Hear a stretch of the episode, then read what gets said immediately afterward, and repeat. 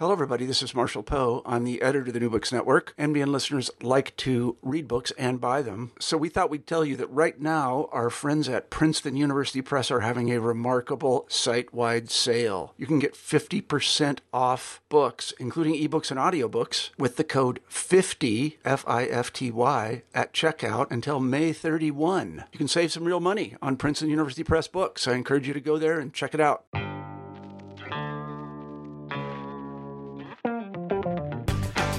Welcome back to the New Books Network. I am your host, Stephen Dozman. The Slovenian philosopher and cultural critic Slavoj Žižek has a number of prolific quips on various cultural and political issues around race and other things, found either in short YouTube clips or lengthy books, and have gained a lot of attention, mu- much of it admittedly confused and occasionally offended and frustrated. Part of this is likely due to Zizek's style, which tends to jump around in a blur of philosophical and cultural references, sometimes obscuring what his actual point is.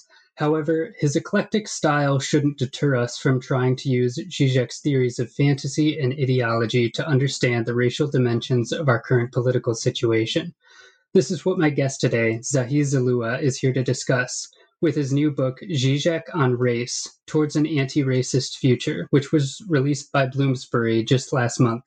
Zahi Zalloua is the Cushing Eales Professor of Philosophy and Literature and Professor of French and Interdisciplinary Studies at Whitman College. He is also the author of Continental Philosophy and the Palestinian Question, Beyond the Jew and the Greek, as well as Theories, Autoimmunity, Skepticism, Literature, and Philosophy. So, Zahi, welcome to the New Books Network. Uh, thank you, Stephen. Uh, so to start, can you tell us a bit about yourself and what your main research interests tend to be? Yeah, so I, I tend to work at the intersection between philosophy and literature, um, interested in questions of race, gender, representation, politics, ethics, the state of globalization.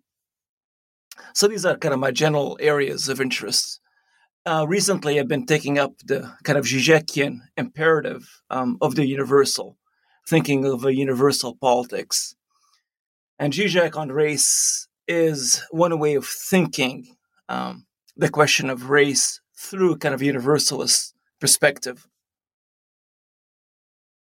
All right. So to start, we should get a few key terms or ideas on the table. One of the first you bring up is what Zizek, following Sarah Ahmed, calls civil racism or racism with a friendly face. This points to Zizek's popular quip about capitalism with a friendly face. So can you maybe unpack civil racism a bit? Sure. Uh, so for me, civil racism um, is another form of racism. It is a racism unaware of itself as racist. So it goes, how can I be a racist? Right? I. I, if the I here refers to a white subject, I profess my respect for for the non-white other. So how can I be accused of being a racist? Um, so here, civil racism is a racism that expects non-whites to behave according to the desires of whites. You can celebrate your culture or way of life, but make sure to do it with moderation. So here again, civil racism, civil racism is a type of racism that lives under the radar in the age of post-raciality. And here Zizek would stress the post-political. Um, many, if not most of us in America, right, people who are not on the receiving end of racism, basically considers racism a problem of the past. Of course, we have occasional flare-ups, but these are exceptions to the post-racial norm. And here we can point to the two thousand seventeen events of Charlottesville. Um, they were a reminder that the old form of racism did not completely disappear. But at the same time, I was not satisfied with the ways uh, mainstream media paradoxically limited our understanding of racism. So it went like this. Look at the neo-Nazi or white supremacist. Here is the racist. Here is the problem. We're not the problem. What white liberal society desires for others is a kind of de- decaffeinated alterity, a taste of otherness that will not upset my white stomach. This is as much a fantasy as a belief in the possibility of a capitalism with a human face, right? Zizek's um, repeated assertion. In both cases, the champions of capitalism and white liberal society think, think that the only thing that matters, right, the only thing that can be improved um, is a mere tweaking of capitalism and liberal society without any fundamental changes to the ontological makeup of these institutions. What is, what is needed, according to them, is less neo-Nazis and less greedy C E Os. So that's basically uh, the vision of uh, of civil racism that, that Zizek, following Ahmed, um, alerted us to. Another key theme throughout Zizek's work is violence, which you split into subjective and objective violence, the latter of which then gets split into symbolic and systemic. Can you unpack these terms a bit for us? Sure, sure. And here I'm following Zizek's distinctions of violence and seeing how they play out in the context of race. So subjective violence is the type of violence that is most re- readily accessible and visible, right? Um, whenever you can locate the victimizer and the victim, you have subjective violence. Objective violence describes the background violence that goes on when nothing seems to be happening, right? So you can think of objective violence as a violence of everyday existence. Under objective violence, we can further distinguish between symbolic violence and systemic violence. Zizek talks about symbolic violence as a generalized condition of language and meaning production. Language does violence in the very act of representation. So here, representation unavoidably abstracts, simplifies, and distorts in its creation of a meaningful world. In a racial context, symbolic violence takes place in language, in the language we use to describe racial minorities, in the very words we use to racialize others. The N-word does this, this kind of violence. It reduces, it reduces black bodies to something less than human, and the human here being the ultimate measure of who counts and who doesn't. Zizek talks about systemic violence when referring to the oppressive structures or institutions that have been thoroughly naturalized. And his main example is, of course, capitalism. Many people experience the violence of capitalism, but this kind of violence has a phantasmatic character of a natural disaster. Capitalism is like the air we breathe. It appears, and here I stress, appears as natural, with no genuine alternatives. And here again, in a racial context, we can see systemic violence at work in the logic of global capitalism. Western nations experience violence as a momentary disruption, for example, terrorist attacks. But third world countries experience the brutality of global capitalism on a daily basis. Citizens of the third, of third world countries are the globally discounted and neglected. So this is how they experience their systemic violence. One thing that has often been a point of contention in Zizekian thought is his prioritization or emphasis on class at the expense of what we might simplistically refer to as identity in its various forms, such as gender, sexuality, race, et cetera. You argue that it's not as simple as simply making class a priority and making race a sort of secondary phenomena, but instead that it fits into a more dynamic understanding of fantasy and capitalist ideology. So can you unpack Zizek's understanding of ideology and how race here fits into it? Sure. So ideology for Zizek often works by distorting what is going on. When problems are framed around this a simple choice, A or B, and in this case, class or race, meaning which one is more important, class or race. And when you're doing this, when you're formulating the opposition between race and class, you're doing not only a great deal of simplifying, you're also compounding the problem with your fake answers. So why is racism a problem today? Why are the media and politicians far more comfortable talking about the racism of neo-Nazis, but not the racism intrinsic to capitalism? An eye for racial capitalism declines to answer the question, class or race, or it answers it in the Zizek, in the Zizekian fashion of the yes please. Racist ideology often circulates through cultural fantasies. They impact us unconsciously, libidinally, These fantasies teach us how to desire, who to hate, who to love, who to identify with, who to blame for my condition. And this is racism at work, right? Through cultural fantasies, cultural fantasies supply me with an answer to the question, to this fundamental question for Žižek. Who is stealing my enjoyment? In chapter one, you highlight the difference between the multicultural liberal practice of, quote, checking your privilege, and you contrast it with the Žižekian psychoanalytic Marxist practice of checking your fantasy. Can you unpack privilege as you understand it here, and how does Žižek find it ultimately to be a limited practice for addressing injustice? And how is checking one's fantasy different, and how does it uh, make up for the shortcoming here? Yeah, great question. Um, so the injunction, check your check your white privilege, seems to be motivated by a desire to do something about racial injustice. So on the face value, it is a political gesture. Right? It gives you, the person uttering the saying, the impression that you're doing something about race. Right? And that's where the kind of the ide- ideology slips in behind this kind of political gesture. So what happens with check your white privilege, check your male privilege, these utterances um, amounts to nothing more than a policing of the other's thoughts, with no real impact on society's systemic form of violence. Worse, it gives the liberal woke subject a surplus enjoyment in hating the haters. The Žižekian practice of checking your fantasy reconfigures desire as a social matter. Your desires are never simply your own. They're always mediated by the gaze of the other, the big other, for Lacan. Check your fantasy is really a call for checking our fantasy. It blocks the, neo- the neoliberal invitation to privatize social justice, to depoliticize your intervention. Right? It reconfigures really the politics um, of privilege. You start putting Žižek later on in dialogue with Herbert Marcuse to discuss enjoyment and happiness and their relationship to the dynamics of capitalism.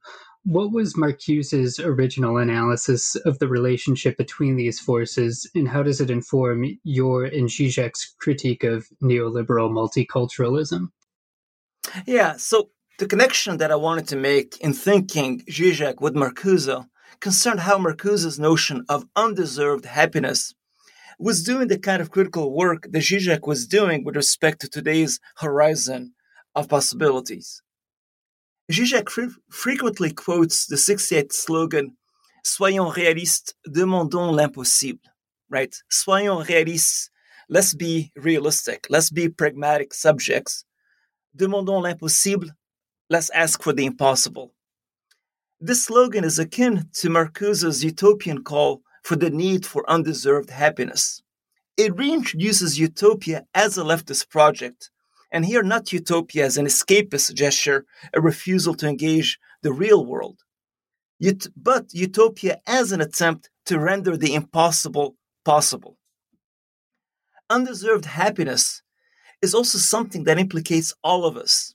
The claim, I need undeserved happiness, is actually open to all, must be open to all.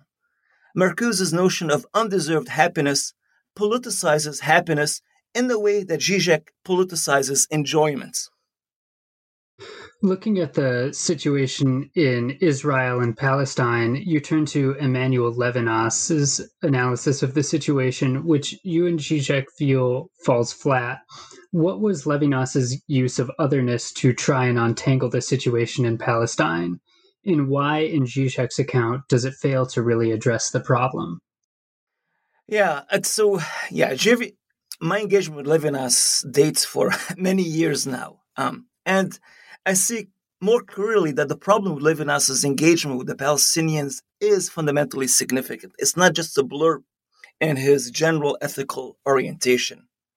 He repeatedly fails to account for the Palestinian as an ethical other. And this could be explained in at least two ways. We could say that Levinas fails to enact his own Levinasian standard when it came to Palestinians. So here you could do a Levinasian critique of Levinas. You could offer your own account of the face of the Palestinian defaced by Israeli transgression. You can be more Levinasian than Levinas, and at least when it comes to Palestinians. Now, a different line of critical inquiry questions the political viability of the Levinasian model. Is a model that ontologizes the other as victim ethically and politically desirable, especially in light of his treatment of the figure of the Jew as the ultimate singular victim? The Palestinians, even after the Sabra and Shatila massacres, are never elevated to the status of, of the other in Levinas's works. In contrast, for Zizek, the face of the other in Levinas is exclusively reserved for Jewish Israelis. Right? He makes that connection straight. Um, the radicality of Levinas's philosophy of the other turns out to be fake. Sameness trumps alterity. What is needed is a political model that breaks the implicit hold of the nation state. What is needed is a model that disrupts Levinas's investment in the Jewish state of Israel. And here Zizek finds this model, this alternative model, in the biblical figure of the neighbor. Zizek's own counter-solution that you just brought up is to embrace the biblical dictum to love the neighbor, although this has, for him, a very radical meaning. So can you explain what he means by commanding us to love our neighbors, and how would it apply to either the situation in Palestine or the refugee crisis in Europe, to provide a couple potential examples? So Zizek reads the figure of the neighbor through the Lacanian registers of the imaginary, the symbolic, and the real. The imaginary neighbor is a neighbor who looks like me. He mows the lawn on Sundays just like I do. The symbolic neighbor is a neighbor with whom I share a language, a certain juridical political standing in society. The real neighbor is the most ethically and politically relevant figure of the neighbor. And here Zizek returns to the Jewish imperative, love thy neighbor, which for him points to the radical alterity of the neighbor. The neighbor is precisely not the one who resembles me, the one with whom I share a symbolic identity. Zizek's examples of the neighbor are crucial. He finds in Primo Levi's account of the Musulman, that, liv- that living dead, faceless figure of Auschwitz, a paradigmatic example of the neighbor. With Musulman, no relations are possible. Empathy itself is unavailable. The other is always already faceless. Zizek finds this account of the neighbor ethically and politically far more promising than Levinas's model. And here, right, to return to Levinas, we can say, unlike Levinas, Zizek positions the Palestinians as neighbors. He adopts and adapts the biblical injunction to the Israeli-Palestinian situation. He says, quote, love thy neighbor means love the Palestinian, who is their neighbor par excellence, or it means nothing at all, end quote. And for Zizek, Israelis refuseniks, um, those Israeli um, I D F soldiers who refuse to um, do their duty in the occupied territories, right? These refuseniks are living are living up to the demands of the injunction, love thy neighbor. So here, using that model of how Zizek reads the refuseniks, we can see um, Zizek's call, his call to his fellow Europeans to do the same vis-a-vis the refugee crisis, how Europeans relate to the refugees ought to provide a kind of ethical and political injunction worthy of its name, right? Loving the other, loving the neighbor here is not to want to transform the refugees into another face of European subjects. One has to adopt the radical other and invite him, invite her in Europe. Turning to post-colonial theory, Zizek, along with several of his peers, has regularly gotten into hot water because of a more Eurocentric vision of emancipation. You connect this to an older debate between Jean-Paul Sartre's existential Marxism and Franz Fanon's post-colonial theory. So what was going on in this original debate? And in what ways do Zizek's contemporary comments, as well as the pushback against them, repeat this?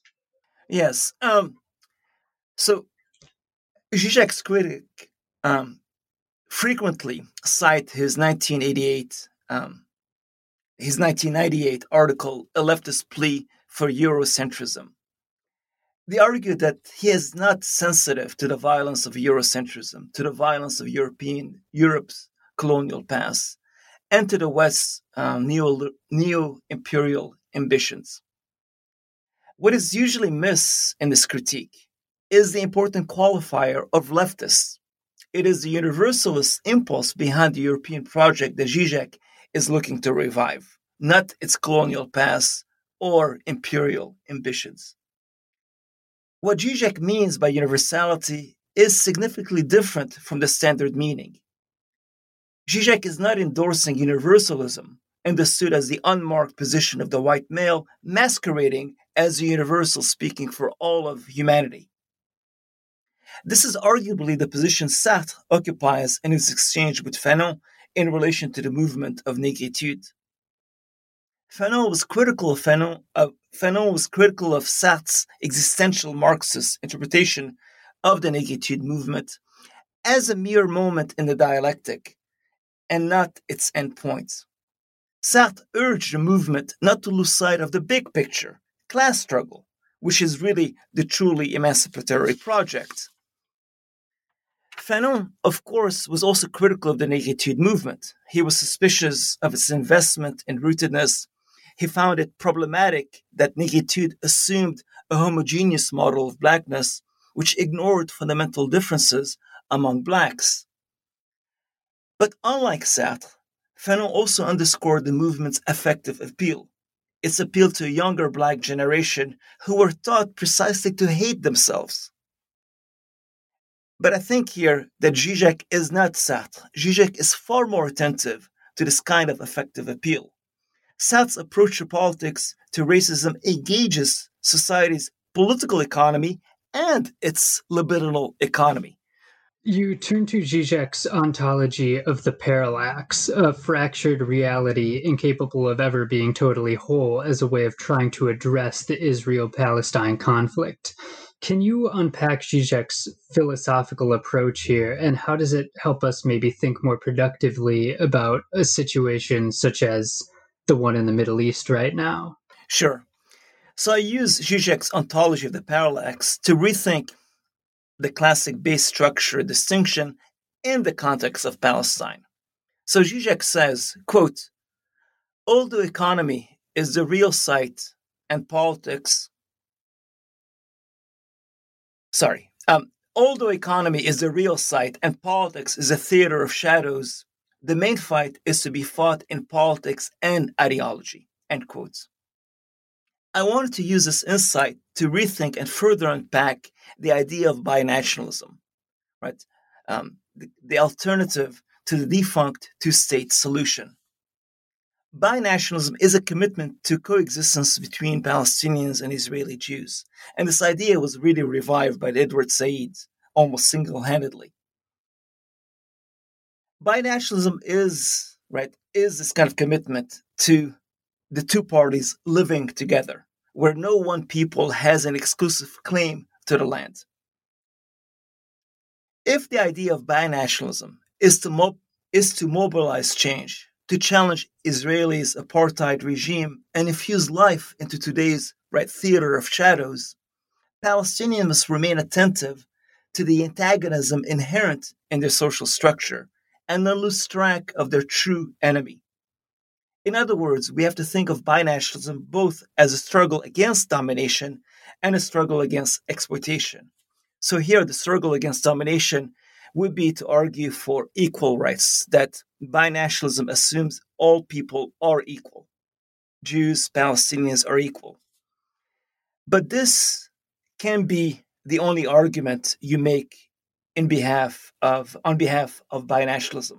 It also has to be a struggle against exploitation. The economic structure cannot be forgotten or just taken as a given, as if you can have a peaceful solution while capitalism is left untouched.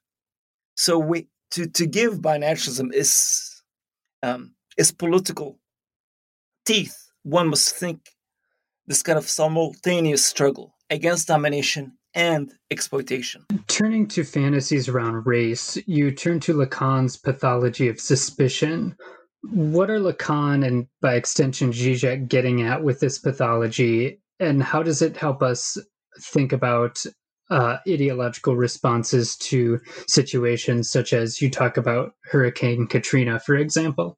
Yes. Um, so Hurricane Katrina made visible how what how white culture fantasizes about black criminality.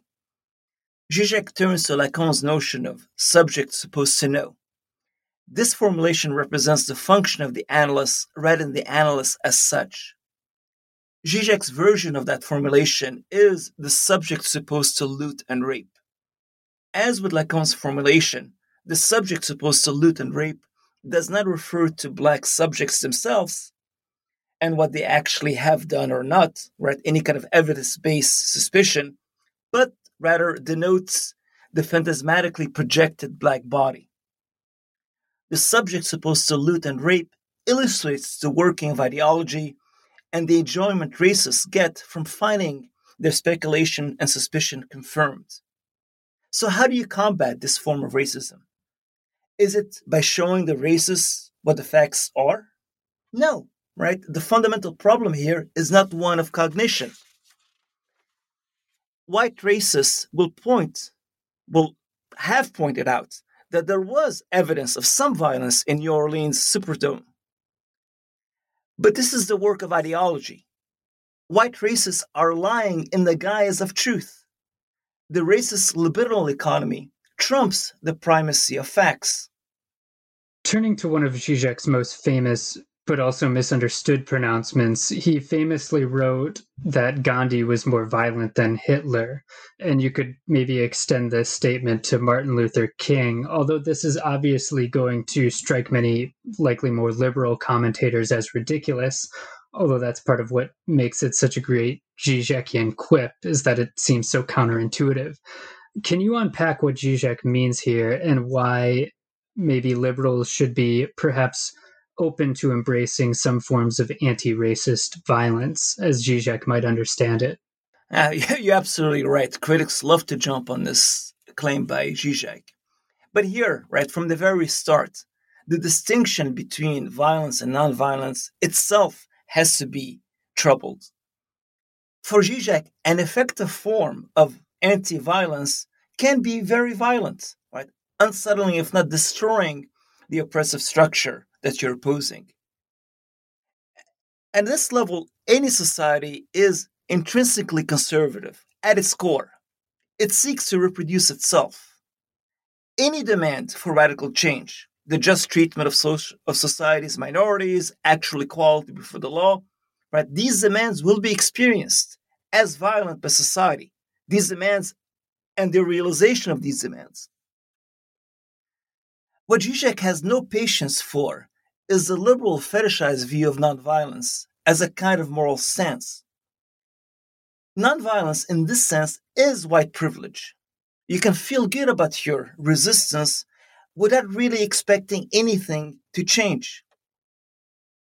What liberals often fail to see is that if someone has their boot on your neck, nonviolence may not look like an obvious option or may not be an option at all. And this is where Zizek wants to refocus on not violence and nonviolence, but what is a successful strategy for unsettling the system. So if nonviolence can be a shock to the system, he'll endorse nonviolence. But violence as such is not the problem for, for Zizek. In turning to Afro-pessimism, you turn to an analogy between the slave trade and the Shoah. Well, it might be intuitive to think of these two things as parallel. You see a fundamental difference in what these two events did to their victims. Can you unpack the disparity between these two events, and what deeper logic does it refer to that sets Afro-pessimists apart from other forms of anti-racist scholarship? Sure. So Afro-pessimists like Frank Woodlesson do not diminish the devastation of the Shoah, but they point to the way slavery is eclipsed by the Shoah. Agamben and others point to the Shoah as the moment of fundamental crisis in modernity, right, disclosing the dark side of biopolitics. But what about modernity prior to the Shoah? Afro-pessimists underscore how Africans experience what Woodlesson describes as a metaphysical Holocaust. Their very being, their ontology was negated. Blacks became the anti-human. And for Afro-pessimists, modernity begins with the slave trade, with the creation of the human at the expense of the black. For Afro-pessimists, blacks are haunted by their former status as slaves. Anti-blackness survives the abolition of slavery.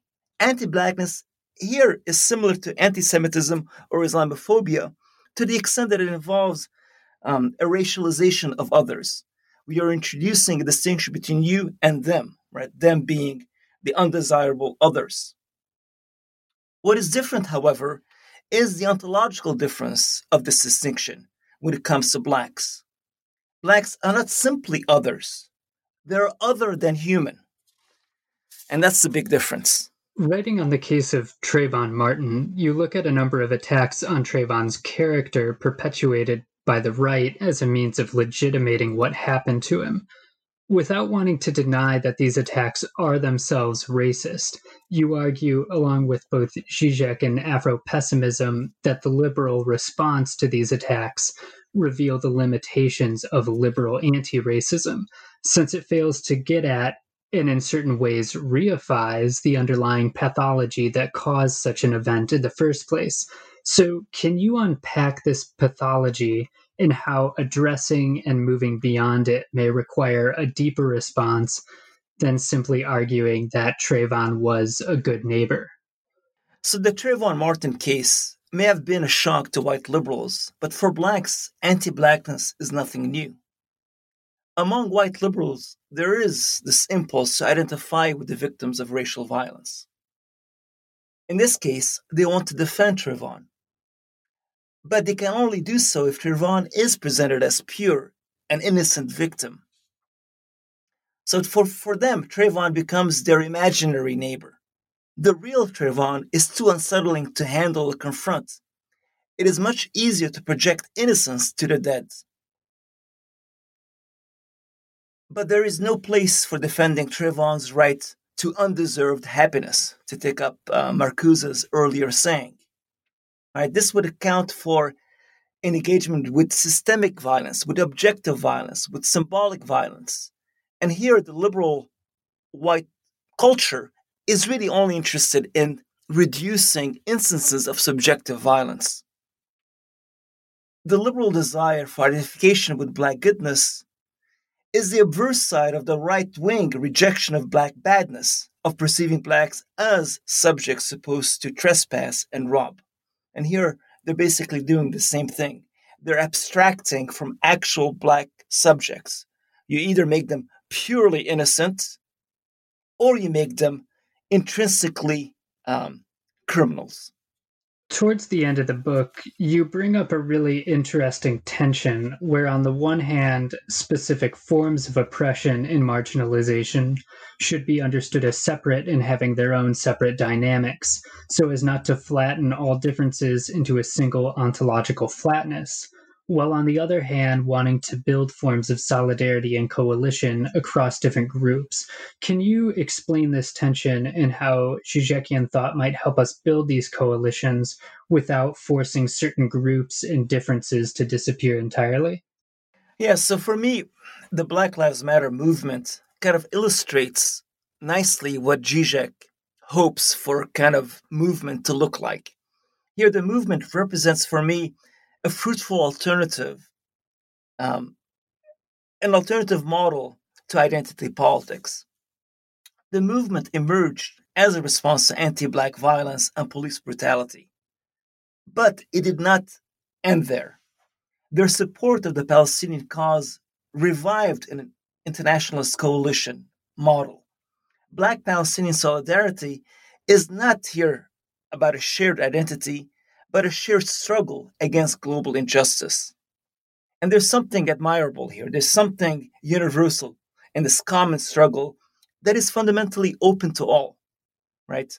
It is open to all subjects who have been excluded from global capitalism, right? What Rancière calls the part of no part. And this is something that Žižek constantly picks up, right? This is the universalist position, not the position that enjoys society's goods, but the position that has been systematically excluded from society, right? Those who do not count, they're the universal subjects. And bringing those candidates for the part of no parts together does not rely on some kind of underlying substance or identity, something positive that they all share. It is the exclusion that they share. It is a site of empty side that they share, which then could be mobilized for a universalist struggle um, across racial um, movement that can actually exert pressures on capitalism, on racial capitalism, and on global capitalism fundamentally. All right. So as kind of a final question, we always like to ask our guests what, if anything, they're working on now. So do you have anything, uh, any projects or anything you're doing research on? Yeah, so I'm, I'm finishing up um, a book called uh, Being Posthuman, which looks up at different sites um, that have kind of exerted pressure on the idea of the human. Um, so I look at the cyborg, the animal, objects, and the very idea of Black being as a kind of negated um, being. So how these vectors allow us to think of the post-human in a kind of critical fashion. Um, and another project I'm also working on here um, in collaboration with a colleague, Ilhan Kapoor, is on universal politics, taking up the task um, that Žižek kind of um, lays out um, and exploring how that looks like um, in today's uh, society, looking at the workers' struggle, the Me Too movement, Black Lives Matter. Hmm. Well, Zahi Zalloua, thank you so much for being with us. Thank you.